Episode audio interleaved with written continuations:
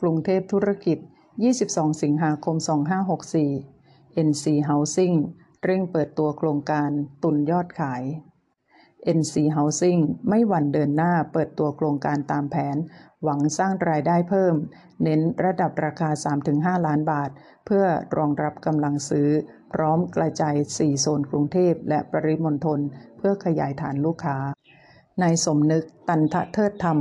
กรรมการผู้จัดการบริษัท NC Housing จำกัดมหาชนกล่าวว่า แม้สถานการณ์โควิด -19 ยังไม่คลี่คลาย ส่งผลให้ผู้บริโภคยังมีความไม่มั่นใจในการซื้อที่อยู่อาศัยเท่าที่ควร แต่บริษัทยังคงเดินหน้าเปิดตัวโครงการในไตรมาส 3 เพิ่มอีก 2 โครงการ มูลค่า 2,500 ล้านบาท เพื่อผลักดันยอดขายให้เติบโต โดยยังคงเปิดตัวโครงการที่วางแผนไว้ว่า ทั้งปีจะเปิดโครงการแนวราบจำนวน 7 โครงการมูลค่า 5,000 ล้านบาท ทั้งในรูปแบบของทาวน์เฮาส์บ้านแฝด บ้านเดี่ยว ระดับราคา 3-5 ล้านบาท เพื่อรองรับความต้องการของผู้บริโภค โดยขยายทำเลเพิ่มครอบคลุมพื้นที่ 4 ทำเล ศักยภาพ ทั้งโซนเหนือ โซนตะวันตก โซนใต้ และโซนตะวันออกของกรุงเทพและปริมณฑล โดยเพิ่มกำลังการผลิตบ้าน ด้วยระบบเทคโนโลยีการก่อสร้างทันสมัย เพื่อลดต้นทุน ลดระยะเวลาในการก่อสร้างเร็วขึ้น ขณะเดียวกันมีการควบคุมเข้ม เรื่องการบริหารต้นทุนในองค์กร มีระบบบริการดูแลลูกค้า ให้สะดวกรวดเร็วยิ่งขึ้น พร้อมนำเสนอนวัตกรรม Smart Eco และ Smart Care สำหรับผลการดำเนินงานของครึ่งปีแรกของปี 2564 มีรายได้จากการขาย 1,401.69 ล้านบาท เพิ่มขึ้นจาก 6 เดือนแรกของปี 2563 ซึ่งมีรายได้จากการขาย 849.12 ล้านบาท เพิ่มขึ้น 552.57 ล้านบาท หรือคิดเป็น 65.08% บริษัทมีรายได้รวม 522.29 ล้านบาท และมีกำไรสุทธิ 51.99 ล้านบาท ในไตรมาส 2 ของปี 2564 ประชาชาติธุรกิจ 22 สิงหาคม 2564 กรมราง รับลูกคุมเสียง สายสีแดง รบกวนประชาชนจอออกพรบคุมเข้มเอฟเฟกสายสีแดง ชาวบ้านร้องเรียนเสียงรบกวน กลมราง รุกตรวจสอบพบมีปัญหาจริง สั่งรอฟฟทร่นเวลาฝึกซ้อมให้ถึงแค่เที่ยงคืน พร้อมให้ติดตั้งกำแพงกันเสียง วันที่ 22 สิงหาคม 2564 ผู้สื่อข่าวรายงานว่า กรมการขนส่งทางรางหรือขอรอ เปิดเผยว่า ตามที่นายศรีสุวรรณจันยา นายกสมาคมต่อต้านสภาวะโลกร้อน ได้ยื่นคำร้องต่อคณะกรรมการตรวจเงินแผ่นดิน และผู้ว่าสำนักงงานตรวจเงินแผ่นดิน เมื่อวันที่ 20 สิงหาคม 2564 เนื่องจากมีประชาชนร้องเรียนมายังสมาคมในกรณีที่ได้รับผลกระทบจากปัญหาเสียงดัง และความสั่นสะเทือนจากการเดินรถไฟฟ้าสายต่างๆ โดยล่าสุดคือ รถไฟฟ้าสายสีแดง ซึ่งได้ก่อปัญหามลพิษทางเสียง และความแรงสั่นสะเทือน รบกวนความเป็นอยู่ของประชาชนผู้อยู่อาศัยในบริเวณดังกล่าว โดยระบุได้ว่า ได้มีการร้องเรียนไปยังหน่วยงานต่างๆ ที่เกี่ยวข้องหลายครั้งแล้ว แต่ไม่มีการดำเนินการใด ๆ เพื่อแก้ไขปัญหาดังกล่าว จากกรณีดังกล่าวขอรอขอเรียนชี้แจงว่าการดำเนินโครงการก่อสร้างรถไฟฟ้า และรถไฟชานเมืองในกรุงเทพและปริมณฑลได้มีการดำเนินการออกแบบ และวิเคราะห์ผลกระทบสิ่งแวดล้อม โดยมีการจัดทำรายงานการประเมินผลกระทบสิ่งแวดล้อม หรือ Environment Impact Assessment หรือ EIA ตามมาตรา 46 แห่งพรบส่งเสริม และรักษาคุณภาพสิ่งแวดล้อมแห่งชาติ 2535 และที่แก้ไขเพิ่มเติม รายงาน EIA ดังกล่าว ได้มีการวิเคราะห์ผลกระทบเรื่องเสียง และความสั่นสะเทือน ให้มีค่าเป็นไปตามมาตรฐาน โดยมีการกำหนดให้ ติดตั้งกำแพงกันเสียงในบริเวณที่มีชุมชน และพื้นที่อ่อนไหว เช่น โรงเรียน โรงพยาบาล วัด ศาสนสถาน โบราณสถาน ที่อยู่ใกล้เคียงสองข้างทางรถไฟในขณะนั้น ทั้งนี้ขอรอได้ตรวจสอบแล้วพบว่าไม่ปรากฏมีการร้องเรียนในส่วนโครงข่ายระบบราง ในส่วนที่การรถไฟฟ้าขนส่งมวลชนแห่งประเทศไทย หรือรอฟมรับผิดชอบ ในสายสีน้ำเงินช่วง บางซื่อหัวลำโพง หลักสองและบางซื่อท่าพระ และสายสีม่วงช่วงเตาปูน ถึงคลองบางไผ่ แต่ปรากฏมีการร้องเรียนในสายสีเขียว เฉพาะช่วงบางนาถึงแปริ่ง และสายสีแดงช่วงบางซื่อถึงตลิ่งชัน ร้องเรียนสายสีแดงรบกวน ในส่วนของโครงการระบบรถไฟชานเมือง สายสีแดงช่วงรังสิตบางซื่อตลิ่งชัน ตามที่ได้รับร้องเรียน เรื่องปัญหามลพิษทางเสียงและความสั่นสะเทือนนั้น ถือเป็นโครงการที่ได้รับการดำเนินศึกษา ร้องเรียนสายสีแดงรบกวน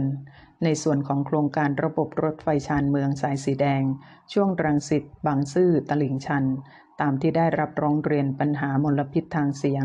และความสั่นสะเทือนนั้น ถือเป็นโครงการที่ได้รับดำเนินการศึกษาออกแบบ และจัดทำรายงานการประเมินผลสิ่งแวดล้อม หรือ EIA ตามกฎหมายที่เกี่ยวข้อง โดยรายงาน EIA ดังกล่าว ผ่านการพิจารณาจากคณะกรรมการผู้ชำนาญการ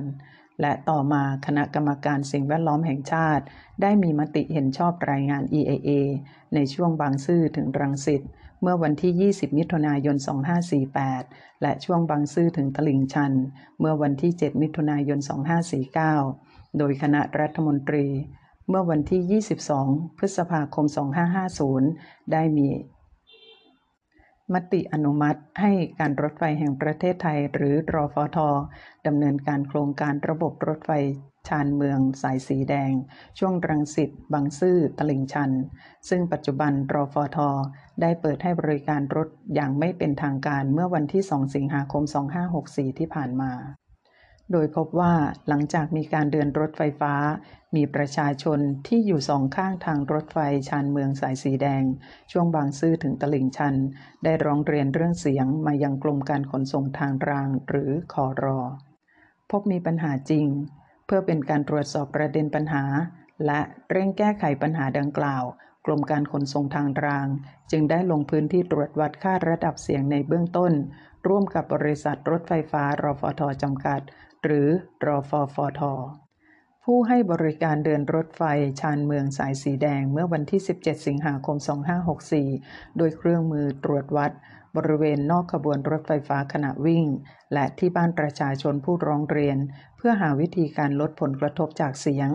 การให้บริการเดินรถไฟฟ้าต่อประชาชน โดยการลงพื้นที่พบว่ามีบางจุดที่อาจมีค่าระดับเสียงเกินมาตรฐานที่ประกาศของคณะกรรมการสิ่งแวดล้อมแห่งชาติ ฉบับที่ 15 พศ 2540 เรื่องการกำหนดระดับเสียงโดยทั่วไป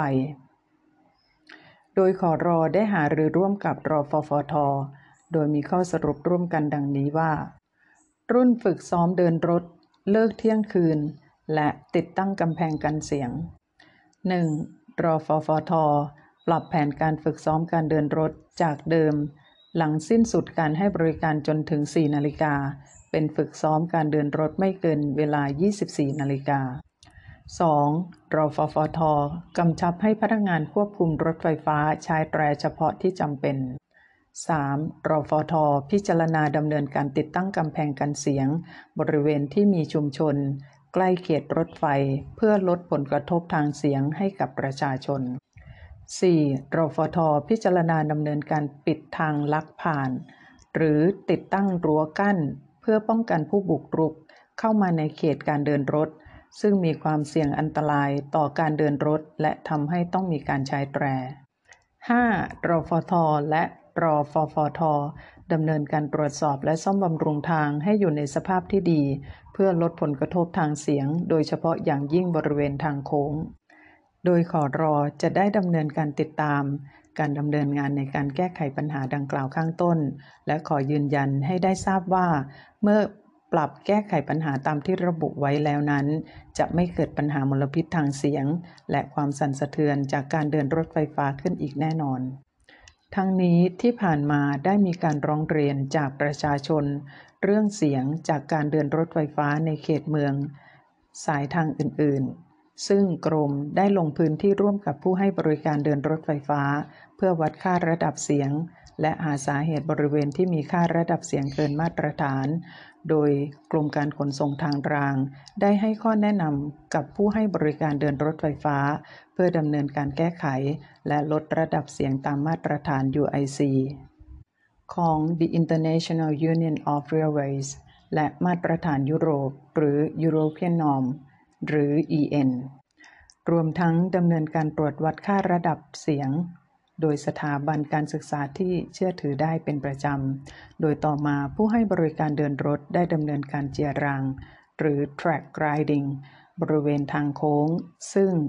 หลังจากดำเนินการแล้วระดับเสียงลดลงเป็นที่น่าพอใจต่อประชาชนผู้ร้องเรียน โดยไม่มีข้อร้องเรียนเกิดขึ้นอีก ปัจจุบันกลุ่มได้เตรียมพร้อมในการออกกฎหมายระดับรอง ว่าด้วยเรื่องการควบคุมระดับเสียง และความสั่นสะเทือนของการขนส่งทางราง ภายใต้ร่างพระราชบัญญัติการขนส่งทางราง ปีพศจุดจุดจุดซึ่งระหว่างการพิจารณาของสำนักงงานคณะกรรมการกฤษฎีกา พื่อใช้เป็นแนวทางในการกำกับติดตามการดำเนินโครงการระบบราง ให้เป็นตามกฎหมายระดับรองดังกล่าว รวมถึงกฎหมายอื่น ๆ ที่เกี่ยวข้อง